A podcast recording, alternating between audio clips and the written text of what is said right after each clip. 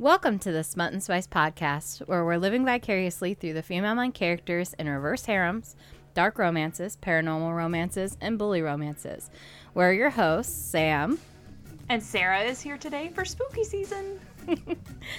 In today's episode, we are going to be discussing some books you can enjoy in honor of the Halloween season. Some of the books are spooky, some involve monsters, and some are just set around Halloween time, so there should be something to fit everyone's reading mood. We do have a trigger warning today. There are almost too many to list in this episode. uh, major triggers are violence, sexual assault, dubcon, and necrophilia. Be warned, this episode may contain spoilers and explicit content that is inappropriate for those under 18. This show is not for children. So we are missing Ash today. Uh, she had to take some time off for herself, uh, but we're hoping that she'll be back to join us next week. But it's just going to be me and Sarah today for our spooky season Halloween special. And it's freaking bats. I love Halloween. and I am so excited to talk about all these books. Sarah might be the biggest Halloween fan I know. She is, I feel like she's been prepping for Halloween since August. Like, I can't I was like one of those kids who did trick or treating like way too late in life. And uh, I like can't wait to one day have like a haunted house in my front yard. I scare the crap out of my family. I've got a blow up spider, human sized skeletons in graveyards. I love Halloween. Every time Sarah goes out to run errands, she sends new pictures to the group chat of more Halloween things that she's purchased. Do I need this Halloween gnome? Yes. Yes, I do. I'm still surprised you didn't buy that like 15 foot skeleton that was on sale. I was, and I will tell you, you do not understand how bad I want that freaking skeleton from Home Depot. And every time I've got, like, it's like a $300 skeleton. Like, it's unnecessary. And where am I going to put it the rest of the year? It's going to need to be like a skeleton for every season because I don't know where I'm going to put it, but I want it. I'm, I'm a fine one. Uh, so this week we're going to do quick summaries of some books you might want to consider for a Halloween read during this spooky season. Uh, we have a lot to cover, so we're going to try and not go into a great amount of detail, but knowing Sarah and I, there's probably going to be a good amount of tangents happening here. All right, so the first book we are going to talk about is The Dare by Harley LaRue. Now, I read The Dare because Sarah told me it was absolutely necessary for me to read it. Sarah, how did you find out about The Dare? I think how most people find out about the dare, you hear, "Oh, this is banned from Amazon." That piques your interest, and you're like, "I gotta read this." If uh, Bezos is being an asshole about it, uh, and I think we all got it from Eden Books. It is available there if you're looking mm-hmm. for where you can download it after this episode. The first time I read this book, I was out in public, like by a pool, and that's fucked up. like. I, the second time I read it, I was in the privacy of my own room because this is a spicy read. It's so spicy. It it is a novella. It's just like a short, perfect Halloween read. It is um, set at a Halloween party, which is really what makes it like spookier. It's not really a scary story in and of itself. The overall concept is that our main character uh, was very popular in high school, and she was a huge asshole and she attends a Halloween party and runs into someone who she was attracted to in high school, but who she like bullied the absolute shit out of. And they get into a dare that like started as beer pong and then turns into like an ongoing dare that she has to do the entire rest of the night. And it pretty much just involves her doing whatever the hell he tells her to do. And she has so many opportunities to back out of it, but she's obviously so into it that she is like full throttle the entire time. She is hesitant at first, and I mean, I would be too. Uh, you know, this all kind of kicks off by him saying, I want you to lick my boot and kiss my, I think, kiss my boot for a minute. And then it goes from that to uh, you got to take your panties off to you've got to crawl on the floor. And it just escalates from there. And it's really like a twist of events of, hey, you bullied the shit out of me, and now I'm going to degrade the shit out of you, and you're going to like it. And I think it also kind of goes to show that uh, Manson kind of liked that Jess degraded her a little bit in high school and is kind of just turning the tables on her. Yeah, I like the biggest kink explored in this book is definitely a degradation kink. Uh, there is like some praise kink and some other like spicier stuff like in there. I know there's knife play at one point. There's uh, Spanking. exhibitionism, spanking. There's there's a whole bunch of things thrown in there, but I would definitely say like the main focus kink is degradation. Oh yeah, and sh- he edges her the entire party. Uh huh. Uh, it's pretty much just purely smut. There's Pure- not a whole lot of plot going on here. It's just a novella of smut. And and this just goes to show you what fictional men can do because I can't think of when I was 19 at a college party this ever happening. like it would have been done like after beer pong. I would have it, you know, I don't I don't think most 19-year-olds even know what edging is. Uh and let alone taking their time like that. I I just uh you know me in college, Sam. This just was not happening for me, unfortunately. For those of you who don't know, Sarah and I were roommates in college. That's how we met. And Sarah's wild phase in college has spurned so many stories that we have talked about in our group chat. But yes, Sarah was not getting edged for an entire night in college. That wasn't happening.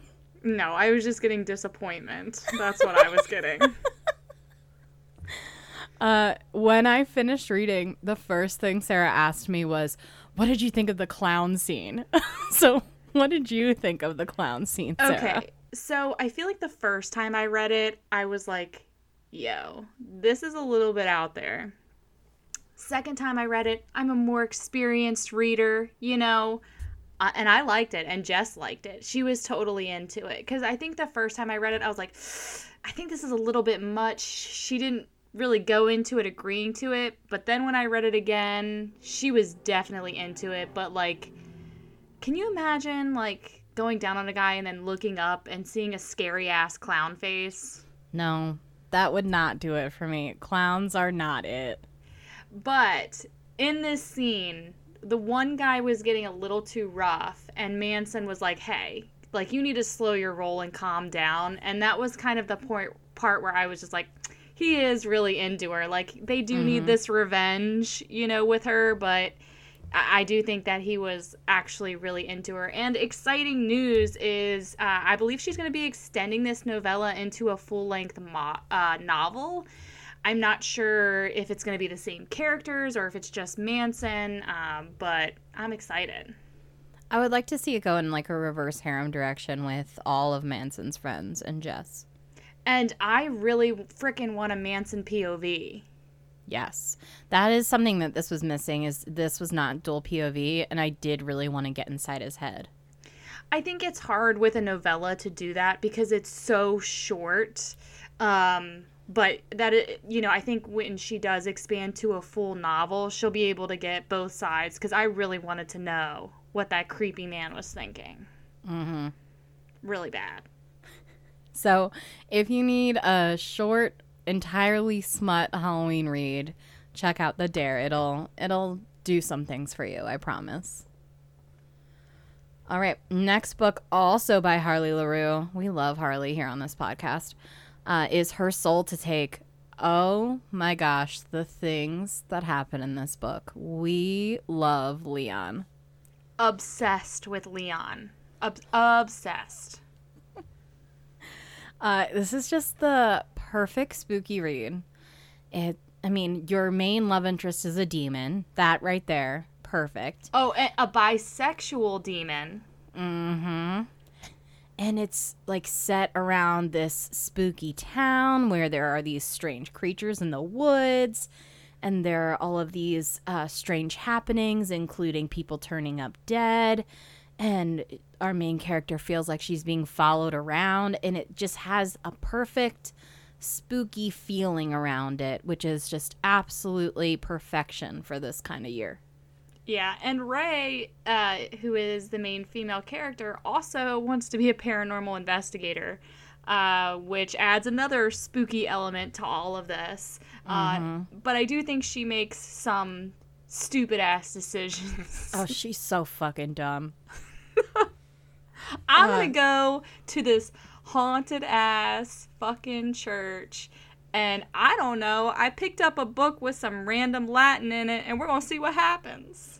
Uh, every I, I read it after uh, Sarah and Ashley read it. I was the last one to read it in the group chat, and every single time I would text them, and be like, "Ray is so fucking dumb," but then she would also like say in the story, like, "Why am I doing this? This is something that someone does when they're about to get murdered in a horror movie," and I'm like, "Yeah, why are you doing this?"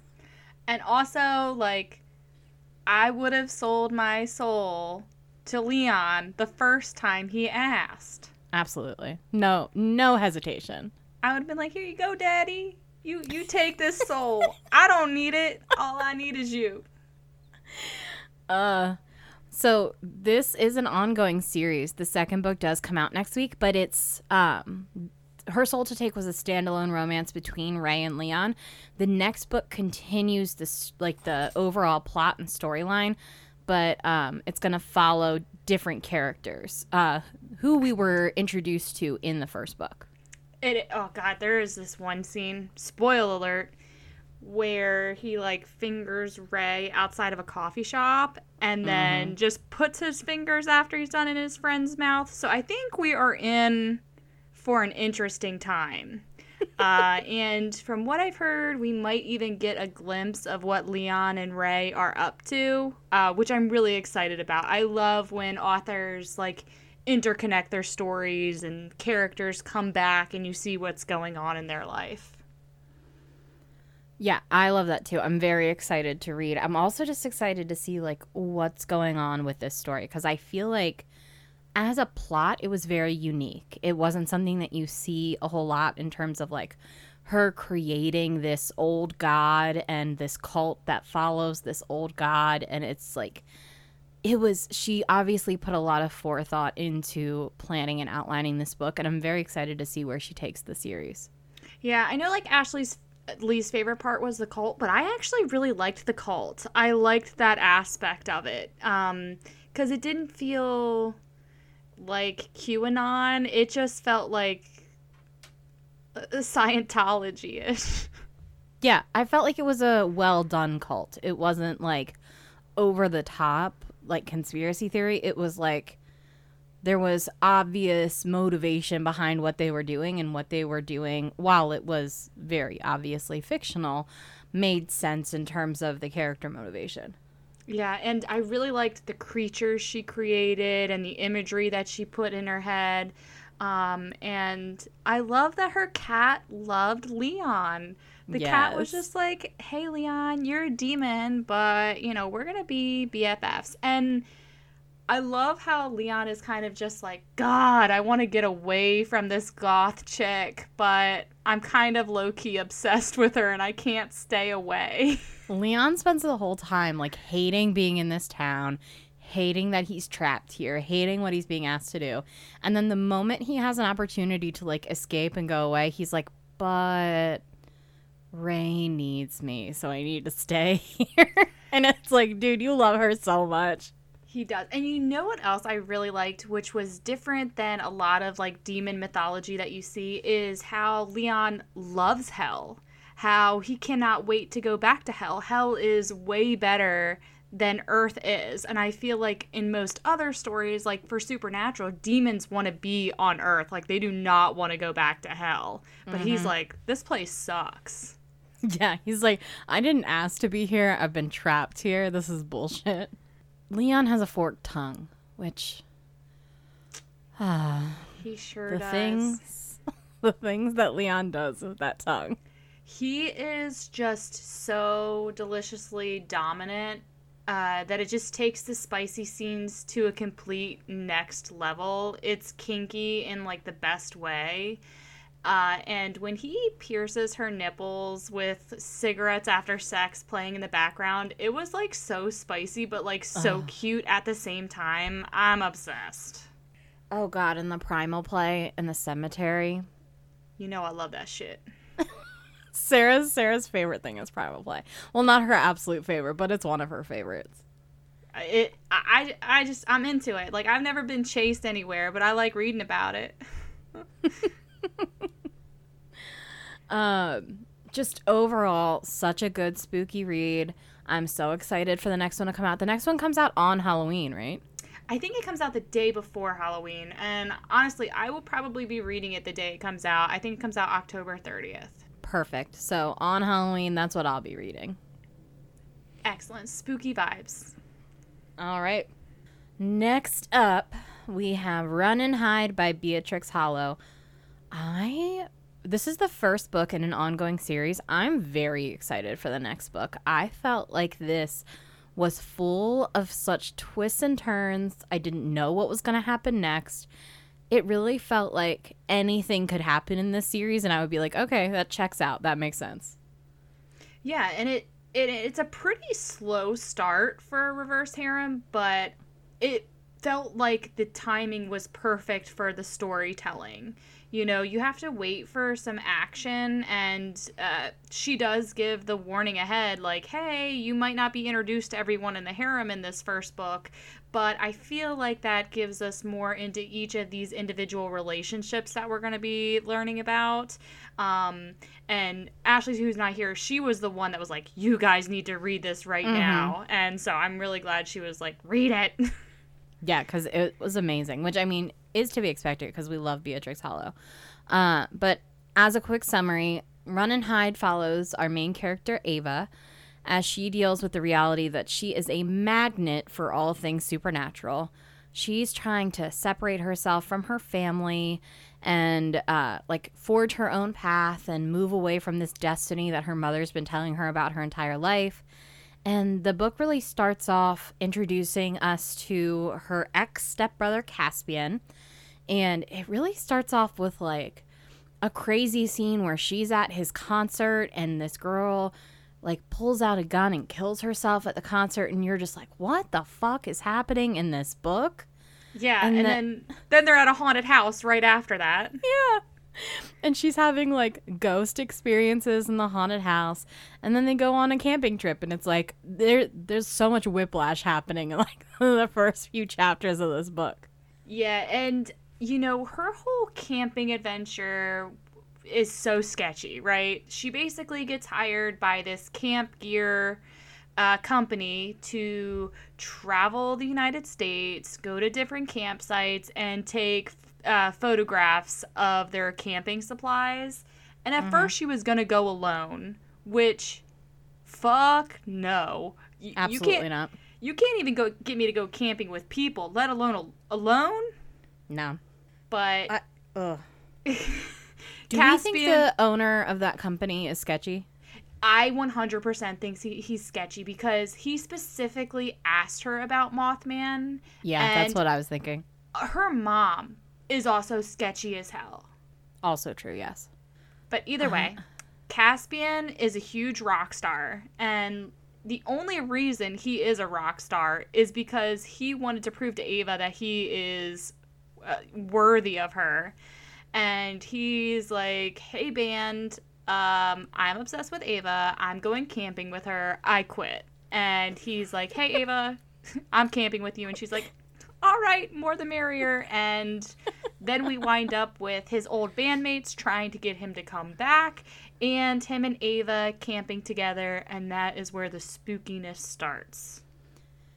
I I love that he was literally like, "Oh, Ava's here. Bye, bitches. I'm not a part of this band anymore." Like his, he very much has like, uh, golden retriever energy of like, I Ava is his only focus, his one thing in life that he cares about. Everything else can go fuck off. He, the minute he sees Ava, that's like anything he cares about.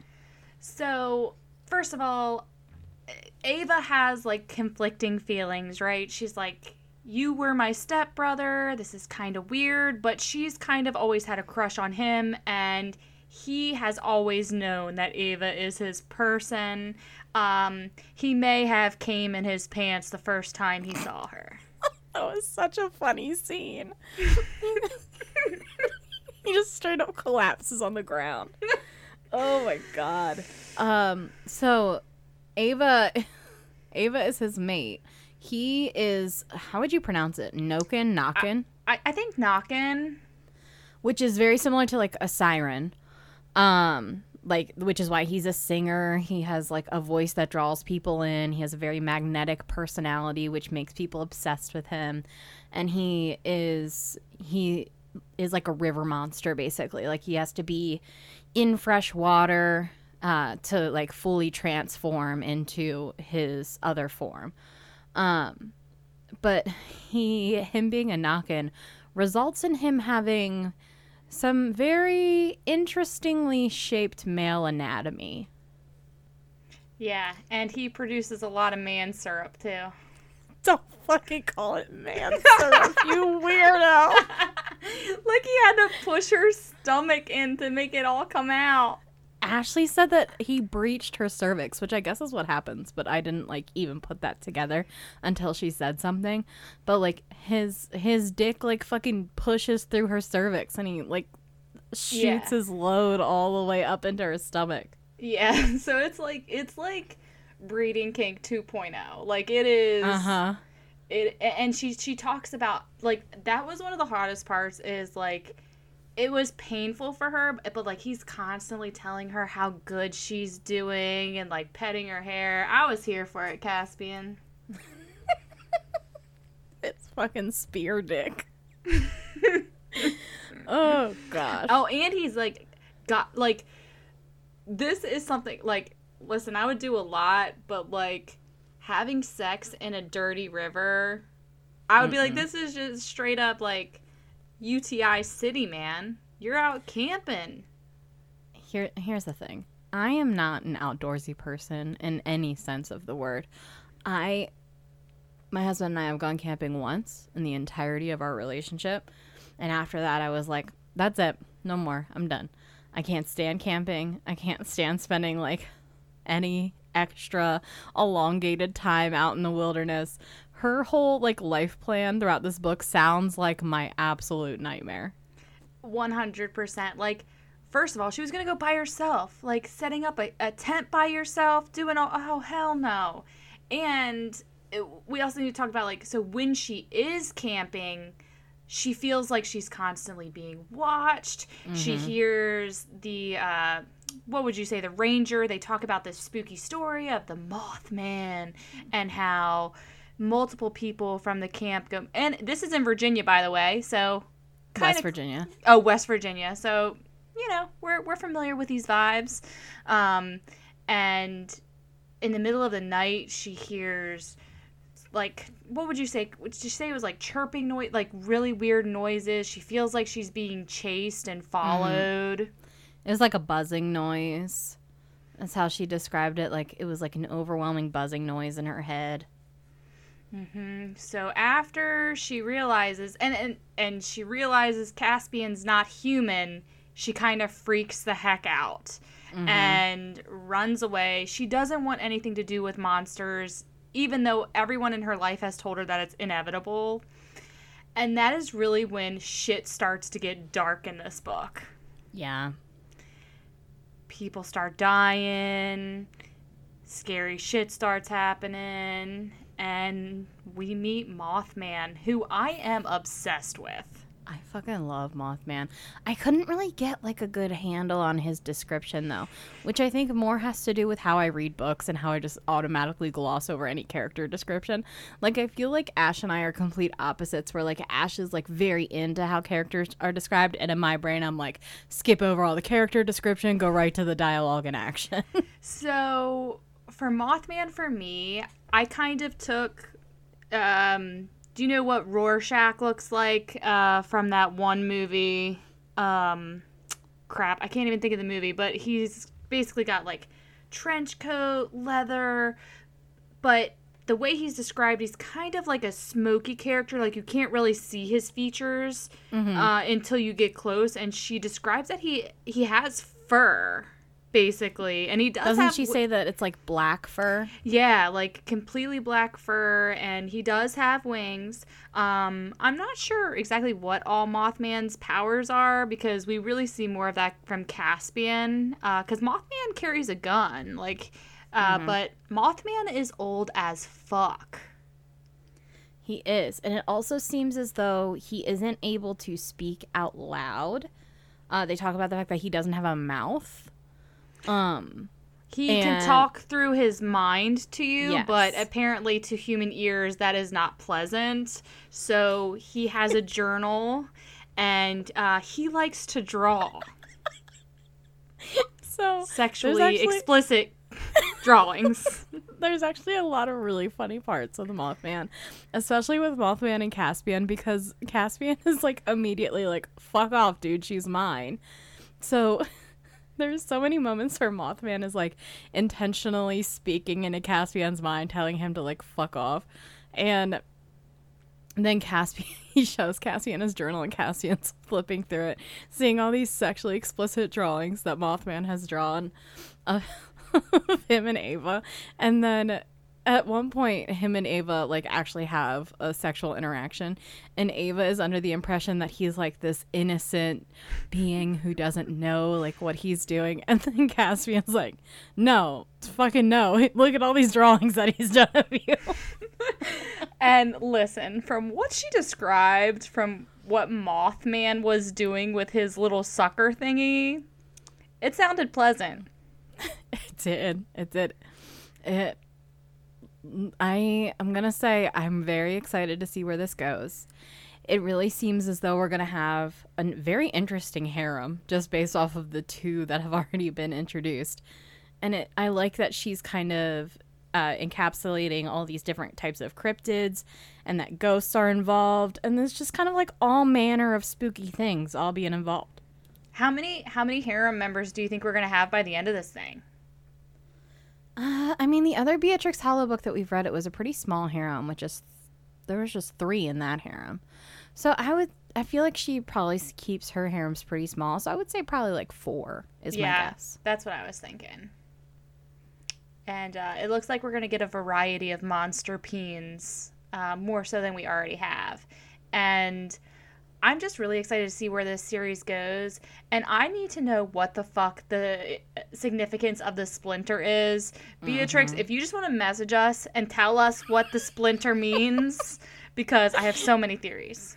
We that's like been the focus of our group chat when we're talking about books, like doing all of our future theories for Run and Hide. Like this book really captured our interest. I loved it. All right. Speaking of Beatrix Hollow's other book that we've read, Cute but Psycho. This another one that Ashley asked us to read. No, She this was, was uh, all me. This was all me.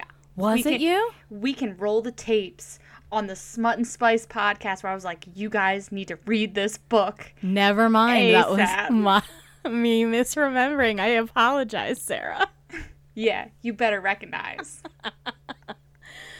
It is a dark paranormal reverse harem that takes place in an asylum for paranormal beings. And this book had so many goddamn twists and turns in it. I feel like that's just kind of Beatrix Hollow's writing style, though, where it's like she starts you off in one way, and then, like, by the time you're halfway through the book, you're like, this book did not go as I expected from the beginning.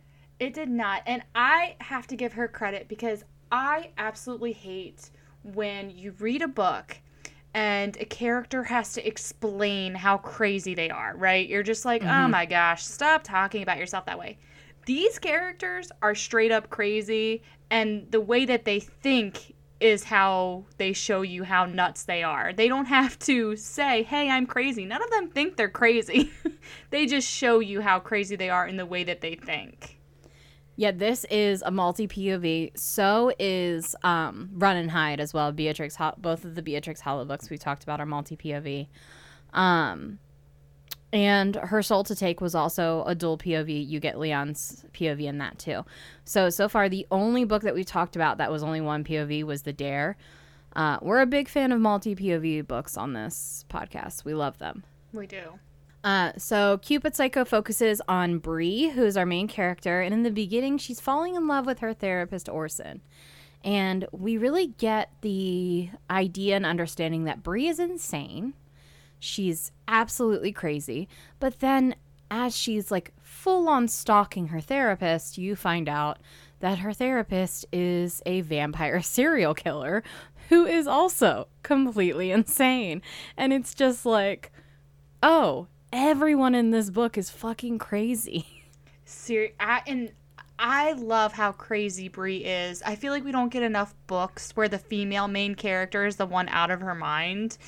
And she is just so obsessed with Orson. Like, the first thing she sees when she sees these bloody bodies hanging from hooks is like, you know, there must be a serious reason for this. And I kind of want to lick this blood. You know, he's my little sweet baby angel, and I'll love him no matter what. We need to be together and she's constantly like back and forth plotting ways to make him fall in love for, with her mm-hmm. and also to get her revenge at the same time.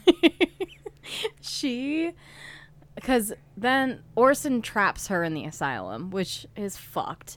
But he basically he wants to keep Bree for himself because of the type of supernatural being that Bree is. She's very rare and he wants to use her. Um, so he decides to keep her trapped in the asylum and like use her whenever he sees fit. But this doesn't really go to plan because uh, Orson starts to become very dependent on Bree, and Bree starts to use that to her advantage of she starts to control and manipulate him the way that he was controlling and manipulating her. And while she's doing that, she's also gathering the other two members of her harem, Baz and Nemo. Sarah, tell us about Baz and Nemo because I know they were your absolute favorite. I also need to talk about the fact that Orson goes down during Aunt Flo in this book. I forgot about that moment until just now. Uh, but yeah, that's what this vampire does in this book. Orson was my least favorite member of the harem because I felt like he was kind of just like an ungrateful brat a lot of the time when mm-hmm. Bree just wanted to love him. But Baz was my absolute favorite. He's a basilisk. Is that how you say it? Basilisk. Uh-huh. So he basically produces a venom and cannot touch anyone. And then you have Nemo, who is a shifter who has uh, interesting peen with mm-hmm. a knot that vibrates. And he has lived in the asylum his entire life, and they have done so many experiments on him. And Baz and Nemo have such an interesting dynamic. They have such a deep history that doesn't involve Bree. But Bree comes in and is kind of like, well, you're both mine. Uh, the scenes with her and Baz where they can't touch but do stuff together is oh just so God. hot. It's like edging but better. It's like so much tension and like Ugh, oh, Baz keeps dead people in his closet and under his bed. I because, forgot about that till just now. because uh, he can't touch human. It's actually really sad because he can't touch any living person, and that is the only way that he can have, you know, some human connection, which everyone needs. Everyone needs touch. Um, so that's the only way that he gets that for now. Yeah, so one of the reasons why uh, Baz and Nemo have such history is because they have both been in the asylum since they were children. Nemo was there first, but then Baz checked himself in, and they became really close friends. But then at one point they kissed, and there's like a lot of history there where they both have a lot of resentment towards each other. But in addition to the resentment, Nemo, as part of the experiments that this awful doctor has been running on him, he's been being injected with Baz's venom. So Nemo is one of the only people that Baz is able to touch without instantly killing him, which creates like a whole other level of complexity of Baz feeling like attached to him because they he's able to provide him with that physical touch.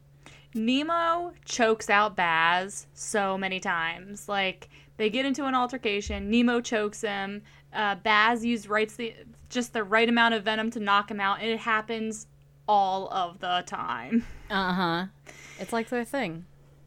And oh, I totally forgot about the scenes. So I forget what Bree does to Orson or the main doctor, but they lock her down in the basement with Nemo and inject him with like something that makes him super horny.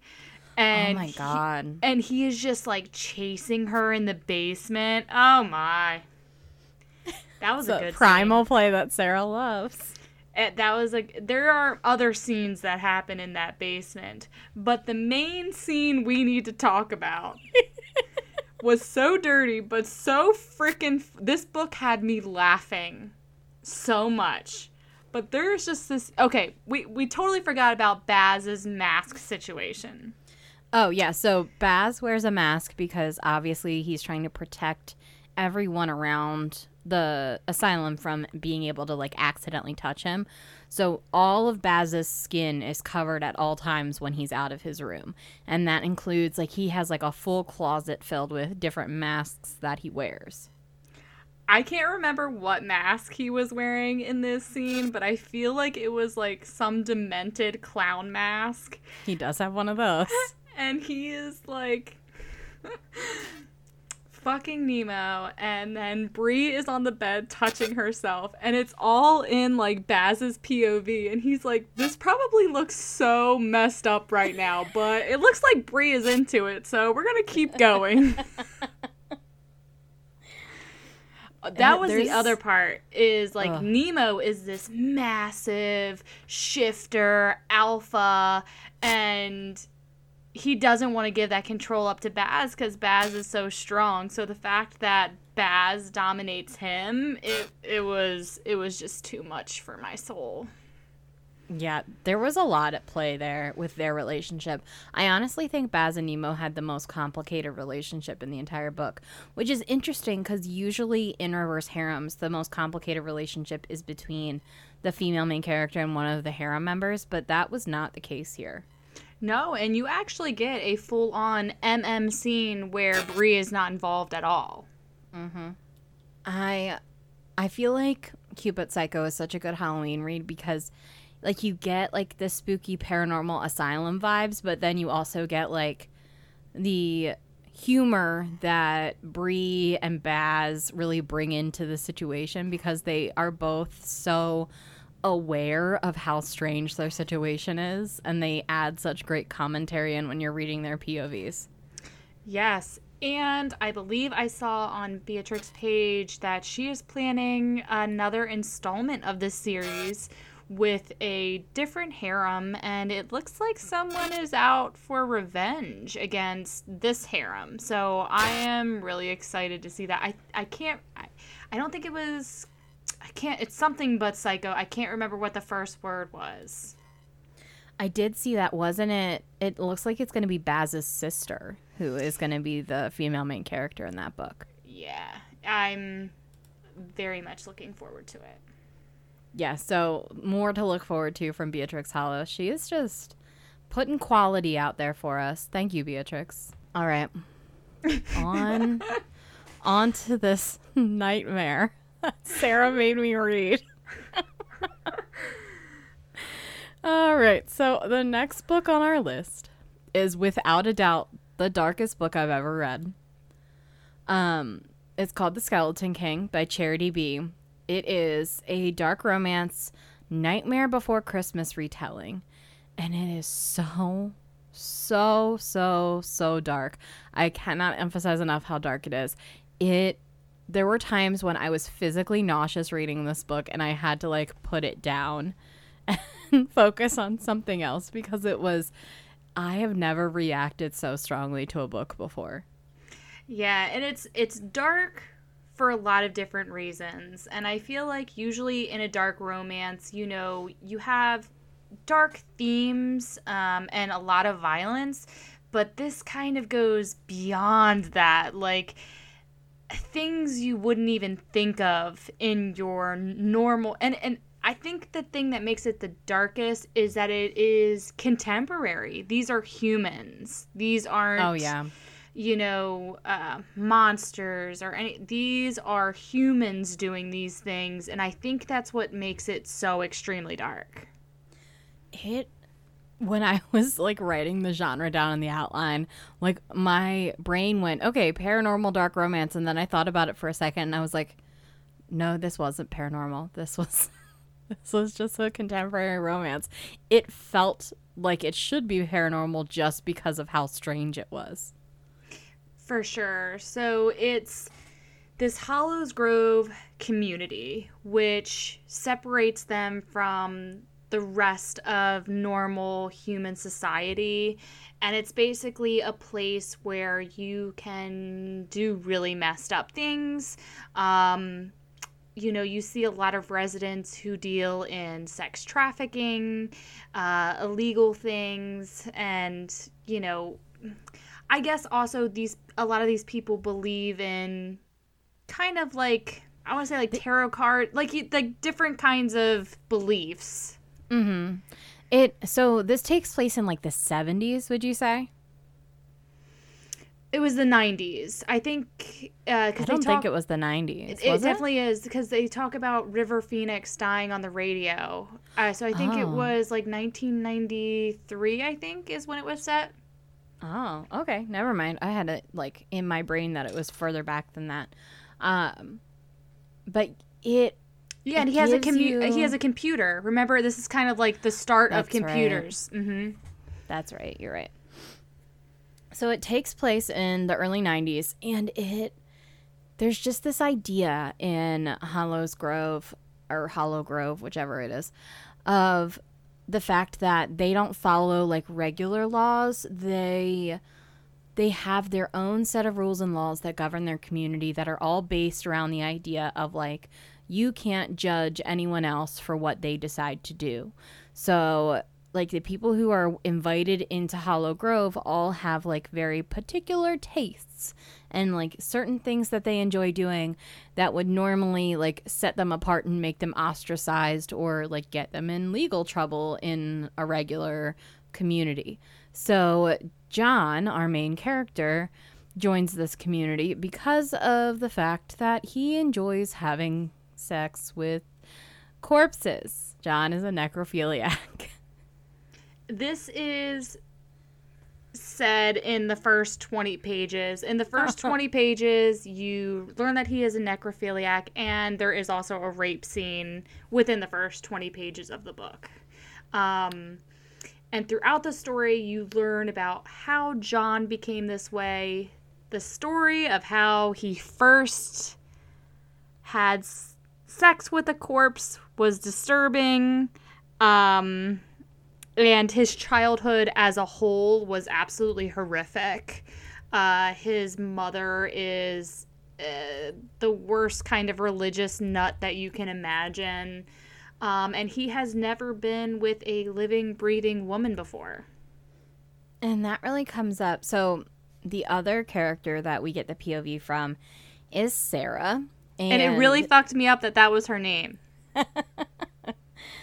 uh, Sarah was kidnapped as a child, and she was kidnapped by Dr. Fink.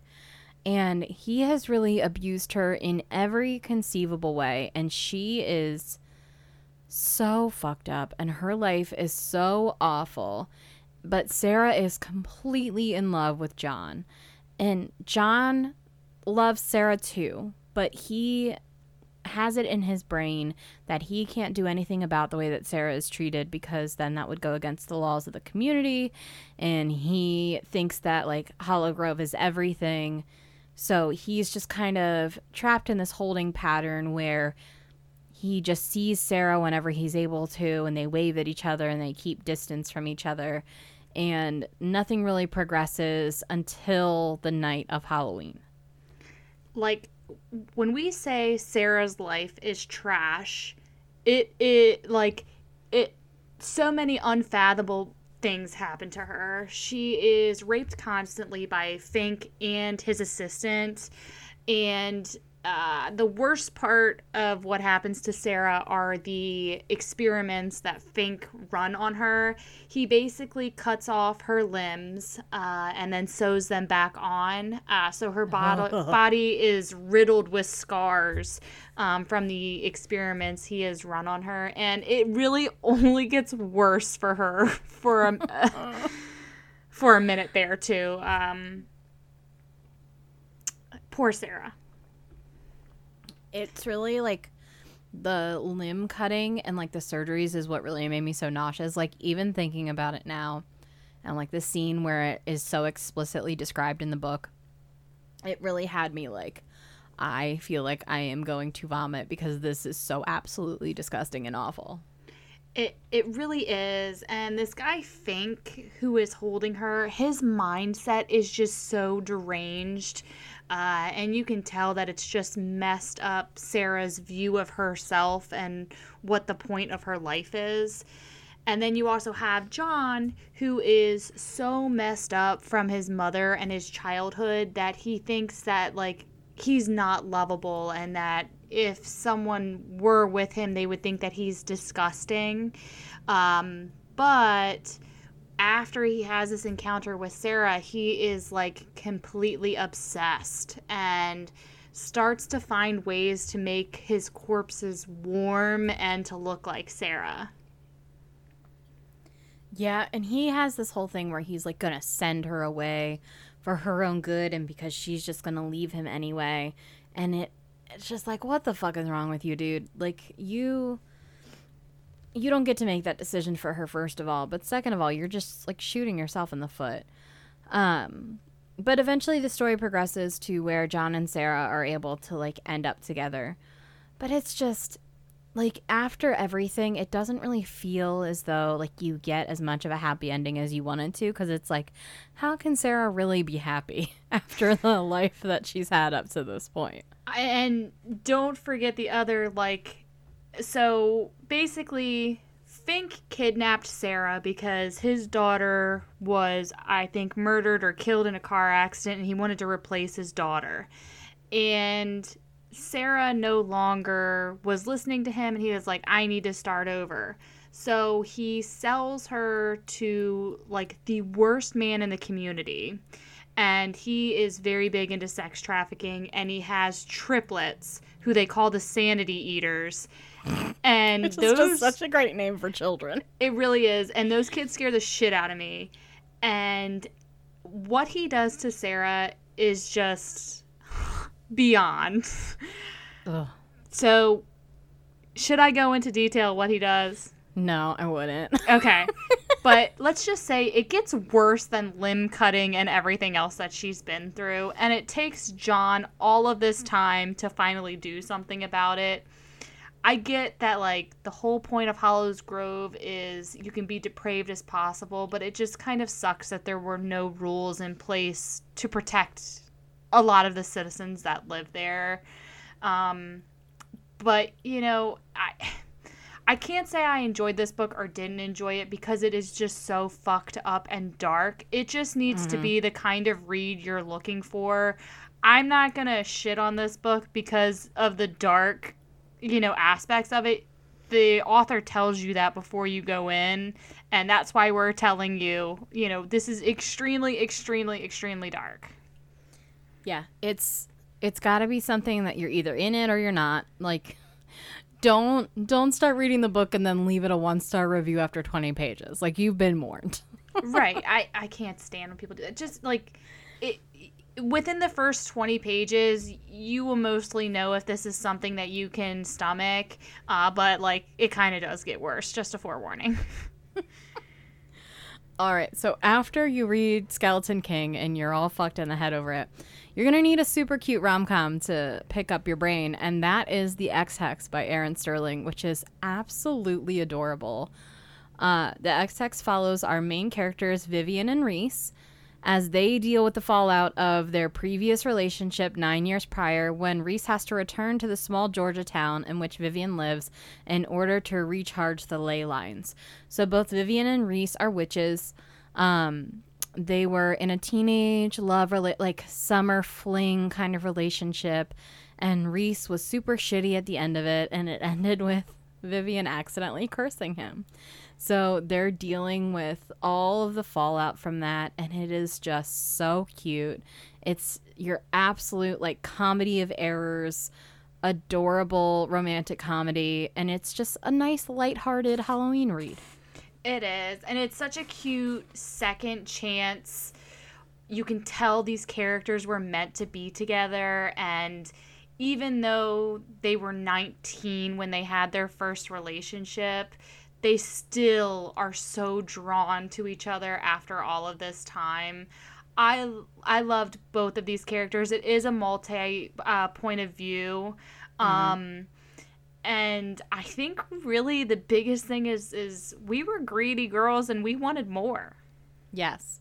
We I ended I was the first one to read uh, the book then Sarah read it after me. And the first thing I did was send a screen capture of when there's a certain point in the book when one of the characters' cats gains the ability to talk, and it's the funniest shit I've ever read. But then when I was done, I texted Sarah and said, like, I wanted more. I wanted more of the happy ending. I wanted more of like someone telling Reese's dad to shove it up his ass. Like, I want. I wanted more from these characters. I felt like it ended too abruptly. I agree. I just wanted more happy ending. Like it, it, definitely has a happy ending, but I wanted to see them in a relationship together for a little bit more. Like please just give a girl an epilogue or something. Like and I think, you know, Sam and I are dirty and we wanted more details. You know. Uh, I Reese is from Wales. He's a Welsh man. And god damn if I do not need some Gaelic dirty talk in my life. Like give me give me some of that, please. He he would have been such a dirty talker in bed. I wouldn't say it's a hundred percent fade to black, but it's still only like half a chili pepper. Yeah, I it wasn't super spicy. I wouldn't even say it was like I wouldn't even moderately say spicy. No, I God, I just wanted the details so bad. They were so attracted to each other. Like, mm-hmm. I I really loved the um, so basically, what happened is when Reese went to recharge the ley lines, shit just went south in the town. Things just started going crazy. There were these mm-hmm. plastic skulls that were clacking around. that was such a good visual. cats can talk. And then the biggest scene was this witchy ghost who was now has now come back to haunt the library of the college she works at. And i really loved that storyline within it of we need to figure out what this ghost knows and mm-hmm. we got to go to this spooky haunted house. Oh when they were in that closet together and there was so much tension. Ugh, i love a good stuck in a closet while there are people outside scene. Love it uh, the cat just yelling for treats repeatedly was just making my treats, life. Treats, treats, treats. But the cat did learn other words. It learned mama, Vivi, and dick bag. and I loved her cousin. Yes, her cousin was one of my favorite. Her cousin and her aunt were both so wonderful. They were done really well. This is just so cute, so sweet. Like, this gives you, like, hocus pocus Halloween town happy mm-hmm. vibes. Mm-hmm. Yes, it does. It's a, it's the perfect Halloween read when you need something to pick up your mood, which is yeah. exactly what we needed when we were done with Skeleton King. I had to read like five sports romances after Skeleton King. All right, and the last book we're covering in the episode today is A Lady of Rooksgrave Manor by friend of the show, Catherine Moon. I cannot even. I was the first one to read this book in the group chat. Go me. And it is probably my favorite monster romance ever. It's a reverse harem. I. It's just typical Catherine Moon, like fantastic smut, great characters who you love, super sweet relationships. It's just everything you need. I think we all said we volunteer as tribute I will go into prostitution for monsters. we will work at Rooksgrave Manor. Uh, so our story follows Esther, and she finds her way to Rooksgrave Manor, which is a house of ladies who service monsters. And I just love that Catherine focused our story around a sex worker. And it's a sex worker who's represented positively, who is owns her sexuality, who loves what she does, and it's just so wonderful to see this kind of representation. Absolutely. And she gets told multiple times, like, you are probably the best there has ever been. Like, this job was made for you. And she loves what she does. She's open to pretty much everything. Like, anything new, she's just super excited for it. And you do get from her POV, like, some of the other girls in Rooksgrave Manor don't feel the same way, um, which kind of makes you feel bad. Like, why are you doing this? Some of them don't treat their monsters uh, with respect the way that they should. Mm-hmm. So we there's so many good smut scenes in this book. The th- the ones that stand out to me are one when Esther is having sex with Ezra for the first time, and Ezra is an invisible man, Mm-hmm. and having the idea of just fucking an invisible guy is just. I don't know why that just speaks to me. But then the other scene that really sticks out in my mind is when they're in the theater. Do you want to talk about the theater scene, Sarah? Yes. So they take her away to London, and it's kind of this underground society of monsters. And just the thought of monsters being accepted by human women is like everything that a monster wants. It's like their biggest dream.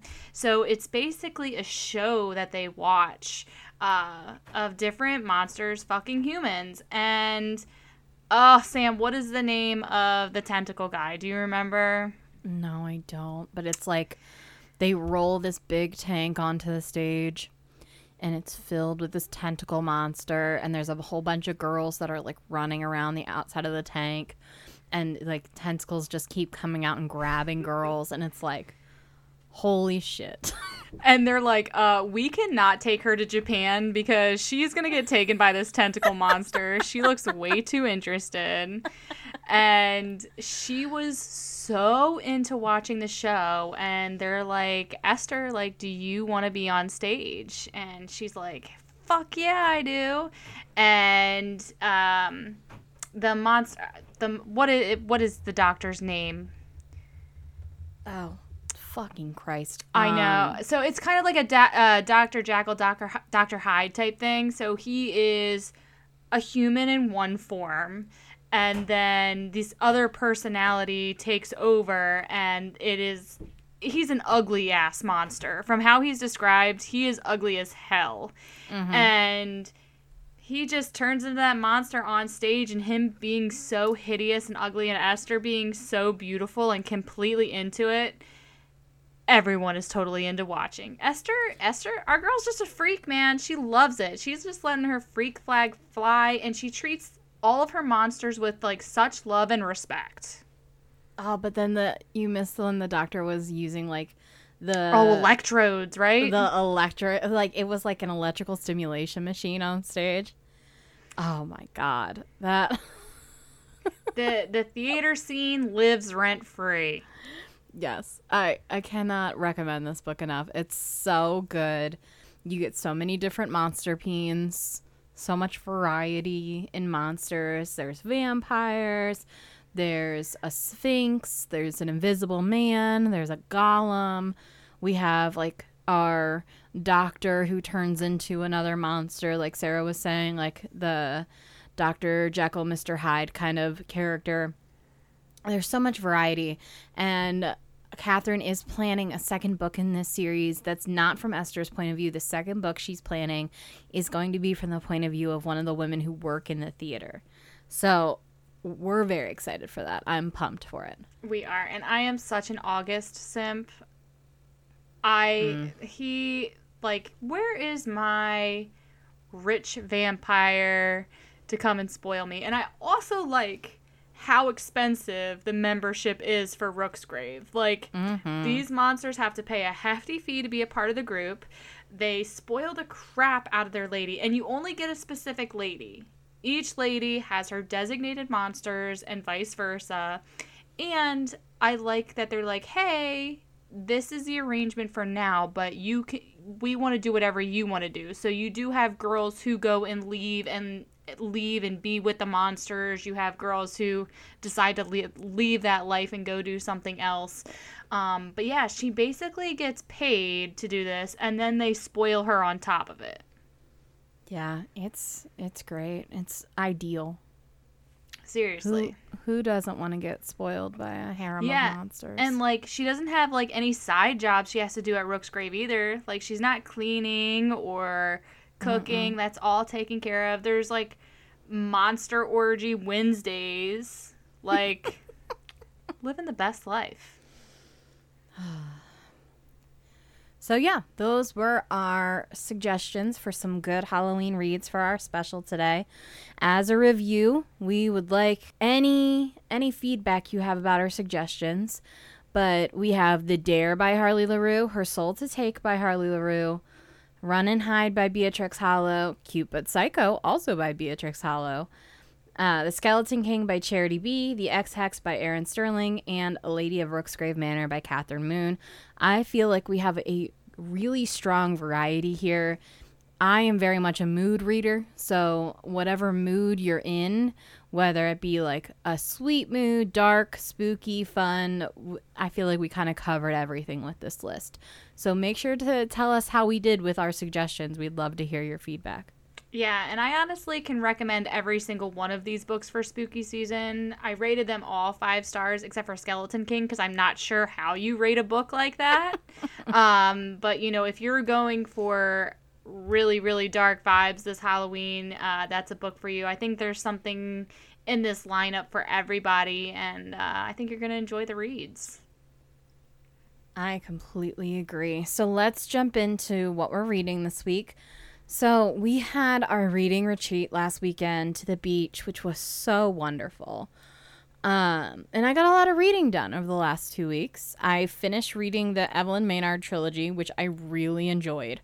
Um, I also read Your Dad Will Do by Katee Robert, which was just A plus smut. Fantastic. Um, I read The Skeleton King and The Ex Hex for this episode, as well as Run and Hide. I also read Bat Bad Habit, which was a cute romance break by Charleigh Rose. Uh, and I also read Lords of Mercy on our reading retreat because you know Ash and I will be doing an episode about that book. And then finally, I received an arc of Silver Bullet by Colette Rhodes, which was so good. A plus. I cannot wait for you guys to all read it next week. It was absolutely amazing. So this week has been a Bones week for me and Ashley. Uh, yeah. our Omegaverse Reverse Harem released this Friday. Uh, Vera Woo! and the Vegas Five. It is doing way better than we could have ever imagined. Uh, when we started this journey of this idea of writing a book together, we had no idea that so many people would be interested in reading what we had to write. Um, it is available on Kindle Unlimited uh, and or ebook download on Amazon. You can add us on Facebook. We have some other projects in the work. Uh, it is Blue and Bennett's Book Besties. Uh, you can also follow me on TikTok. I am kind of funny sometimes. Uh, that is at Sarah Reed Smut. Other than starting some more writing for future projects, I had some great reads this week. I have been on a very taboo kick. I read Act Your Age by Eve Dangerfield holy whew, taboo, dirty. Oh my gosh. He Saw Me First by M. Johnson and Seducing My Guardian by Katee Robert. I think we can all see a theme there. Don't judge me. Um, I think I need to step outside the daddy game and read a sports romance this week. oh my gosh. Every time Sarah's like, I need a brain break, she just goes to sports romances. I love. I uh, we need to do a sports romance episode because I have read so many lately. They're just so feel good, cutesy, like and who doesn't love like a huge athletic man? I just I I love me a good sports romance. You know that'll just be you and I because Ashley has no interest in sports romances. I know. I and I've got a lot. I've got a lot to recommend. In like every, we need to find like a tennis one because I haven't seen any of those. Mm. um, but like I've got a good football, basketball, baseball. Oh, so many hockey. So many hockey. We are hockey girls here. Hell yeah. Go Caps. Go Caps. Tom Wilson. Bay. Okay. Oh yeah. Uh, so next week we're gonna be well, the episode will come out on Halloween. So Ash and I'll be recording a monster romance episode where we're gonna dive into some of the monster romances that we didn't recommend this week. So very excited about that. We're sad Ashley couldn't join us today, but I know we'll see her next week, and I am just so excited for the pinnacle of spooky season, Halloween, next weekend. Thank you for listening to this week's episode of Smut and Spice. Please subscribe and leave us a review on Apple Podcasts. Next week, we will be discussing all of our favorite monster books in honor of the Halloween weekend. You can find us on Instagram and TikTok at Smut and Spice Pod. We'd love it if you would share our podcast with friends and on social media. If you have any book recommendations, send them our way. And if you're an author who's interested in appearing on an episode, reach out. We would love to have you. A special thanks to our technical producer, Andrew, and to our graphic designer, Lainey, for our amazing logo. The intro and outro music featured on Smut and Spice is District 4 by Kevin MacLeod. The link and licensing information can be found in the episode description. Thank you so much for listening.